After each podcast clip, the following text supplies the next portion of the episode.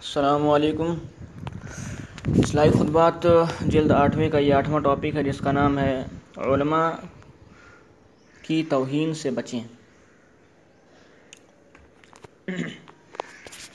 نحمده ونصلي على رسول الكريم اما بعد، فاعوذ بالله من الشیطان الرجیم بسم اللہ الرحمن الرحیم یہ حدیث اگرچہ سند کے اعتبار سے ضعیف ہے، لیکن معنی کے اعتبار سے تمام امت نے اس کو قبول کیا ہے۔ اس حدیث میں حضور اقدس صلی اللہ علیہ وسلم نے بڑا اہم نقطہ بیان فرمایا ہے۔ حدیث کا ترجمہ یہ ہے کہ حضرت امر بن اوف مدنی رضی اللہ عنہ سے روایت ہے کہ رسول اللہ صلی اللہ علیہ وسلم نے فرمایا، عالم کی لغزش سے بچو اور اس سے قطع تعلق مت کرو اور اس کے لوٹ آنے کا انتظار کرو۔ عالم سے مراد وہ شخص ہے جس کو اللہ تعالیٰ نے دین کا علم قرآن کریم کا علم، احادیث کا علم، فقہ کا علم عطا فرمایا ہو آپ کو یقین ہے یا معلوم ہے کہ فلاں کام گناہ ہے اور تم یا دیکھ رہے ہو کہ ایک عالم اس گناہ کا ارتکاب کر رہا ہے اور اس غلطی کے اندر مبتلا ہے۔ پہلا کام تو تم یہ کرو کہ یہ ہرگز مت سوچو کہ جب اتنا بڑا عالم یا گناہ کا کام کر رہا ہے تو لاؤ میں بھی کر لوں، بلکہ اس، بلکہ اس تم اس عالم کے اس غلطی اور اس گناہ سے بچو اور اس کو دیکھ کر تم اس گناہ کے اندر مبتلا نہ ہو جاؤ۔ گناہ کے کاموں میں علماء کی اتباع مت کرو۔ اس حدیث کے پہلے جملے میں ان لوگوں کی اصلاح فرما دی، جن لوگوں کو جب کسی گناہ سے روکا جاتا ہے اور منع کیا جاتا ہے کہ فلاں کام ناجائز گناہ ہے، یہ کام مت کرو۔ تو وہ لوگ بات ماننے اور سننے کے بجائے فوراً مثالیں دینا شروع کر دیتے ہیں کہ فلاں عالم بھی تو یہ کام کرتے ہیں۔ فلاں عالم نے فلاں وقت میں یہ کام کیا تھا۔ حضور اقدس صلی اللہ علیہ وسلم نے پہلے قدم پر ہی اس استدلال کی جڑ کاٹ دی کہ تمہیں اس عالم کی غلطی کی پیروی نہیں کرنی ہے، بلکہ تمہیں اس کی صرف اچھائی کی پیروی کرنی ہے۔ اور اگر گناہ کا کام یا کوئی غلط کام کر رہا ہے تو تمہارے دل میں یہ جرات پیدا نہ ہو کہ جب وہ عالم یا کام کر رہا ہے تو ہم بھی کر لیں گے۔ ذرا سوچو کہ اگر وہ عالم جہنم کے راستے پر جا رہا ہے، تو کیا تم بھی اس کے پیچھے جہنم کے راستے پر جاؤ گے؟ اور اگر آگ میں کود رہا ہے، تو کیا تم بھی کود جاؤ گے؟ ظاہر ہے کہ تم ایسا نہیں کرو گے۔ پھر کیا وجہ ہے کہ گناہ کے کام میں تم اس کی اتباع کر رہے ہو؟ عالم کا عمل معتبر ہو ہونا ضروری نہیں۔ عالم کا عمل معتبر ہونا ضروری نہیں۔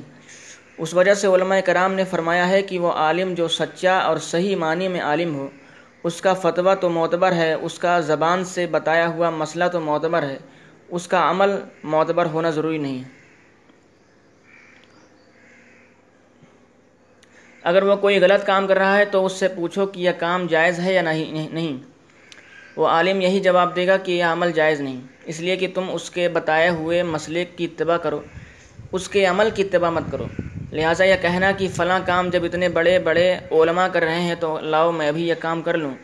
یا استدلال درست نہیں اس کی مثال تو ایسی ہے جیسے کوئی شخص یہ کہے کہ اتنے بڑے بڑے لوگ آگ میں کود رہے ہیں، لاؤ میں بھی آگ میں کود جاؤں۔ جیسے یہ طرز استدلال غلط ہے، اسی طرح وہ طرز استدلال بھی غلط ہے۔ اس لیے حضور اقدس صلی اللہ علیہ وسلم نے فرمایا کہ عالم کی لغزش سے بچو یعنی اس کی لغزش کی اتباع مت کرو۔ عالم سے بدگمان نہ ہونا چاہیے۔ بعض لوگ دوسری غلطی یہ کرتے ہیں کہ جب وہ کسی عالم کو کسی غلطی پر، غلطی میں یا گناہ میں مبتلا دیکھتے ہیں تو بس فوراً اس سے قطع تعلق کر لیتے ہیں اور اس سے بدگمان ہو جا، ہو کر بیٹھ جاتے ہیں اور بعض اوقات اس کو بدنام کرنا شروع کر دیتے ہیں کہ یہ مولوی ایسے ہی ہوتے ہیں۔ اور پھر تمام علماء کرام کی توہین شروع کر دیتے ہیں کہ آج کل کے علماء تو ایسے ہی ہوتے ہیں۔ اسی حدیث کے دوسرے جملے میں حضور اقدس صلی اللہ علیہ وسلم نے اس کی بھی تردید فرما دی کہ اگر کوئی عالم گناہ کا کام کر رہا ہو تو اس کی وجہ سے اس سے قطع تعلق بھی مت کرو۔ کیوں؟ علماء تمہاری طرح کے انسان ہیں۔ اس لیے کہ علماء بھی تمہاری طرح کا انسان ہے۔ جو گوشت پوشت تمہارے پاس ہے وہ اس کے پاس بھی ہے۔ وہ کوئی آسمان سے اترا ہوا فرشتہ نہیں ہے جو جذبات تمہارے دل میں پیدا ہوتے ہیں، وہ جذبات اس کے دل میں بھی پیدا ہوتے ہیں۔ نفس تمہارے پاس بھی ہے، نفس اس کے پاس بھی۔ ہے شیطان تمہارے پیچھے بھی لگا ہوا ہے، اس کے پیچھے بھی لگا ہوا ہے۔ نہ وہ گناہوں سے معصوم ہے اور نہ پیغمبر ہے اور نہ وہ فرشتہ ہے، بلکہ وہ بھی اسی دنیا کا باشندہ ہے۔ اور جن حالات سے تم گزرتے ہو، وہ بھی ان حالات سے گزرتا ہے۔ لہٰذا یہ تم نے کہاں سے سمجھ لیا کہ وہ گناہوں سے معصوم ہے؟ اور اس سے کوئی گناہ سرزد نہیں ہوگا۔ اور اس سے کبھی غلطی نہیں ہوگی۔ اس لیے کہ جب وہ انسان ہے تو بشری تقاضے سے کبھی اس کا، اس سے غلطی بھی ہوگی، کبھی وہ گناہ بھی کرے گا۔ لہذا اس کے گناہ کرنے کی وجہ سے فوراً اس عالم سے برگزشتہ ہو جانا اور اس کی طرف سے بدگمان ہو جانا صحیح نہیں۔ اس لیے حضور اقدس صلی اللہ علیہ وسلم نے فرمایا کہ فوراً اس سے قطع تعلق مت کرو، بلکہ اس کے واپس آنے کا انتظار کرو۔ اس لیے کہ اس کے پاس علم صحیح موجود ہے۔ امید ہے کہ وہ انشاءاللہ کسی وقت لوٹ آئے گا۔ علماء کے حق میں دعا کرو۔ اور اگر اس کے لیے دعا کرو کہ یا اللہ، فلاں شخص آپ کے دین کا حامل ہے اور اس کے ذریعے ہمیں دین کا علم معلوم ہوتا ہے، یا بے چارہ اس گناہ کی مصیبت میں پھنس گیا ہے، اے اللہ، اس کو اپنی رحمت سے، اس مصیبت سے نکال دیجیے۔ اس دعا کی کرنے سے تمہارا ڈبل فائدہ ہے۔ ایک دعا کرنے کا ثواب ملے گا، دوسرے ایک مسلمان کے ساتھ خیر خواہی کرنے کا ثواب ملے گا۔ اور اگر تمہارے یہ دعا قبول ہوگی تو تم اس عالم کی اصلاح کا سبب بن جاؤ گے۔ پھر اس کے نتیجے میں وہ عالم جتنے نیک کام کرے گا، وہ سب تمہارے اعمال نامے میں بھی لکھے جائیں گے۔ لہٰذا بلا وجہ دوسروں سے کہہ کر کسی عالم کو بدنام کرنا کہ فلاں بڑے عالم بنے پھرتے ہیں اور تو یہ حرکت کرتے ہیں، اس سے کچھ حاصل نہیں ہوگا۔ اس سے تمہیں کوئی فائدہ نہیں ہوگا۔ عالم بے عمل بھی قابل احترام ہے۔ عالم بے عمل بھی قابل احترام۔ دوسری بات یہ ہے کہ حضرت مولانا اشرف علی تھانوی رحمۃ اللہ علیہ فرماتے ہیں کہ عالم کو تو خود چاہیے کہ وہ بعمل ہو، لیکن اگر کوئی عالم بے عمل بھی ہے تو بھی وہ عالم اپنے علم کی وجہ سے تمہارے لیے قابل احترام ہے۔ اللہ تعالیٰ نے اس کو علم دیا ہے، اس کا ایک مرتبہ ہے۔ اس مرتبے کی وجہ سے وہ عالم قابل احترام بن گیا۔ جیسا کہ والدین کے بارے میں اللہ تعالیٰ نے فرمایا ہے کہ وہ ان جاہدک اعلیٰ ان تشری کا بھی مالئی سلقہ بھی علم فلاں تو ہما و صاحب ہما فی دنیا معروف اگر والدین کافر اور مشرق بھی ہوں تو کفر اور شرک میں تو ان کی بات مت مانو، لیکن دنیا کے اندر ان کے ساتھ نیک سلوک کرو۔ اس لیے کہ ان کو اللہ تعالیٰ کی طرف سے ماں باپ ہونے کا جو شرف حاصل ہے، وہ بذات خود قابل تکریم اور قابل تعظیم ہے۔ تمہارے لیے ان کے اہانت جائز نہیں۔ اسی طرح اگر ایک عالم بے عمل بھی ہے تو اس کے حق میں دعا کرو کہ اللہ اس کو نیک عمل کی توفیق دے دے۔ لیکن اس کی بد عملی کی وجہ سے اس کی توہین مت کرو۔ حضرت تھانوی رحمۃ اللہ علیہ سے خطاب کرتے ہوئے فرماتے ہیں کہ نرا علم کوئی چیز نہیں ہوتی جب تک اس کے ساتھ عمل نہ ہو۔ لیکن یہ بھی فرماتے ہیں کہ میرا علم معلوم ہے۔ معمول یہ ہے کہ جب میرے پاس کوئی علم آتا ہے تو اگرچہ اس کے بارے میں مجھے معلوم ہو کہ یہ فلاں غلطی کے اندر مبتلا ہے۔ اس کے باوجود اس کے علم کی وجہ سے اس کا اکرام کرتا ہوں اور اس کی عزت کرتا ہوں۔ علماء سے تعلق قائم رکھو۔ لہٰذا یہ پروپیگنڈا کرنا اور علماء کو بدنام کرتے ہوئے کرتے پھرنا کہ ارے میاں، آج کل کے مولوی سب ایسے ہی ہوتے ہیں۔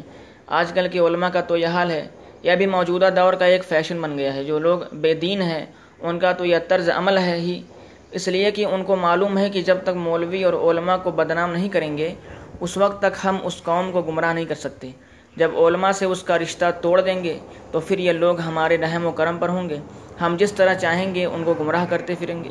میرے والد ماجد حضرت شفیع صاحب رحمۃ اللہ علیہ فرمایا کرتے تھے کہ جب گلا باندھ سے بکریوں کا رشتہ ٹوٹ جا توڑ دیا تو اب بھیڑیے کے لیے آزادی ہو گئی کہ وہ جس طرح چاہے بکریوں کو پھاڑ کھائے۔ لہٰذا جو لوگ بے دین ہیں، ان کا تو کام یہی ہے کہ علماء کو بدنام کیا جائے، لیکن جو لوگ دیندار ہیں، ان کا بھی یہ فیشن بنتا جا رہا ہے کہ وہ بھی ہر وقت علماء کی توہین اور ان کے بے وکاتی کرتے ہو پھرتے ہیں کہ ارے صاحب، علماء کا تو حال ہے۔ ان لوگوں کی مجلس ان باتوں سے بھری ہوئی ہوتی ہے، حالانکہ ان باتوں سے کوئی فائدہ نہیں۔ سوائے اس کے کہ جب لوگوں کو علماء سے بدزن کر دیا، تو اب تمہیں شریعت کے حکام کون بتائے گا؟ اب تو شیطان ہی تمہیں شریعت کے مسائل بتائے گا کہ یہ حلال ہے، یہ حرام ہے۔ پھر تم اس کے پیچھے چلو گے اور گمراہ ہو جاؤ گے۔ لہٰذا علماء اگر چاہے بے عمل نظر آئیں، پھر بھی ان کی اس طرح توہین مت کیا کرو، بلکہ ان کے لیے دعا کرو۔ جب تم اس کے حق میں دعا کرو گے، تو علم تو اس کے پاس موجود ہے۔ تمہاری دعا کی برکت سے انشاءاللہ ایک دن وہ ضرور صحیح راستے پر لوٹ آئے گا۔ ایک ڈاکو پیر بن گیا۔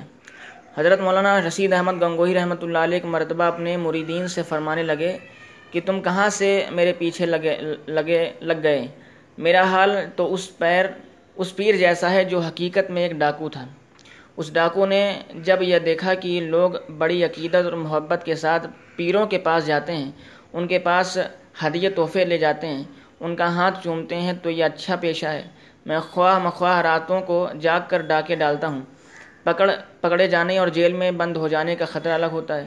مشقت اور تکلیف علیحدہ ہوتی ہے۔ اس سے اچھا یہ ہے کہ میں پیر بن کر بیٹھ جاؤں۔ لوگ میرے پاس آئیں گے، میرے ہاتھ چومیں گے، میرے پا، میرے پاس ہدیے، تحفے لائیں گے۔ چنانچہ یہ سوچ کر اس نے ڈاکو، ڈاکہ ڈالنا چھوڑ دیا اور ایک خانقاہ بنا کر بیٹھ گیا۔ لمبی تسبیح لے لی، لمبا کرتا پہن لیا اور پیروں اور پیروں جیسا حلیہ بنا لیا اور ذکر اور تسبیح شروع کر دی۔ جب لوگوں نے دیکھا کہ کوئی اللہ والا بیٹھا ہے اور بہت بڑا پیر معلوم ہوتا ہے، اب لوگ اس کے مرید بننا شروع ہو گئے۔ یہاں تک کہ مریدوں کی بہت بڑی تعداد ہو گئی۔ کوئی ہدیہ لا، کوئی ہدیہ لا رہا ہے، کوئی تحفہ لا رہا ہے۔ خوب نذرانے آ رہے ہیں۔ کوئی ہاتھ چوم رہا ہے، کوئی پاؤں چوم رہا ہے۔ ہر مرید کو مخصوص ذکر بتا دیے کہ تم فلاں ذکر کرو، تم فلاں ذکر کرو۔ اب ذکر کی خاصیت یہ ہے کہ اس کے ذریعے اللہ تعالیٰ انسان کے درجات بلند فرماتے ہیں۔ حالانکہ ان مریدوں نے اخلاص کے ساتھ ذکر کیا تھا۔ اس کے نتیجے میں اللہ تعالیٰ نے ان کے درجات بلند فرما دیے اور کشف و کرامات کا کا اونچا مقام حاصل ہو گیا۔ مریدین کی دعا کام آئی۔ ایک روز ان مریدین نے آپس میں گفتگو کی کہ اللہ تعالیٰ نے ہمیں تو اس مرتبے تک پہنچا دیا۔ ہم ذرا یہ دیکھیں کہ ہمارا شیخ کس مرتبے کا ہے۔ چنانچہ انہوں نے مراقبے کے کر کے کشف کے ذریعے اپنے شیخ کا مرتبہ معلوم کرنا چاہا، لیکن جب مراقبہ کیا تو شیخ کا درجہ کہیں نظر ہی نہیں آیا۔ آپس میں مریدین نے مشورہ کیا کہ شاید ہمارا شیخ اتنے اونچے مقام پر بھی پہنچا ہوا ہے کہ ہمیں اس کے ہوا، اس کی ہوا تک نہیں لگی۔ آخر کار جا کر شیخ سے ذکر کیا کہ حضرت، ہم نے آپ کا مقام تلاش کرنا چاہا، مگر آپ تو اتنے اونچے مقام پر ہیں کہ ہم وہاں تک نہیں پہنچ پاتے۔ اس وقت شیخ نے اپنی حقیقت ظاہر کر دی۔ روتے ہوئے اس نے کہا کہ میں تم میں تمہیں اپنا درد اپنا درجہ کیا بتاؤں؟ میں تو اصل میں ایک ڈاکو ہوں اور میں نے دنیا کمانے کی خاطر یہ سارا دھندا کیا تھا۔ اللہ تعالیٰ نے ذکر کی بدولت تمہیں اونچے اونچے مقام عطا فرما دیے اور میں تو اسفل الصافلین میں ہوں۔ تمہیں میرا مرتبہ کہاں ملے گا؟ میں تو ڈاکو اور چور ہوں۔ میرے پاس تو کچھ بھی نہیں ہے، اس لیے تم تم اب میرے پاس سے بھاگ جاؤ اور کسی دوسرے پیر کو تلاش کرو۔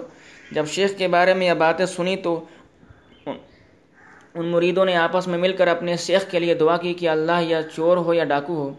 لیکن یا اللہ، آپ نے ہمیں جو کچھ عطا فرمایا ہے، وہ اسی کے ذریعے عطا فرمایا ہے۔ اے اللہ، آپ اس کی بھی اصلاح فرما دیں اور اس کا درجہ بھی بلند کر دیجیے۔ چونکہ وہ مریدین مخلص تھے اور اللہ والے تھے، ان کی دعا کی برکت سے اللہ تعالیٰ نے اس کو بھی بخش دیا اور اس کو بھی بلند درجہ فرما دیا۔ بہرحال، جب کسی عالم کے بارے میں کوئی غلط بات سنو تو اس کو بدنام کرنے کے بجائے اس کے لیے دعا کرنی چاہیے۔ اللہ تعالی ہم سب کو ان باتوں پر عمل کرنے کی توفیق عطا فرمائے۔ آمین۔ و آخر الدعوانا ان الحمد للہ رب العالمین۔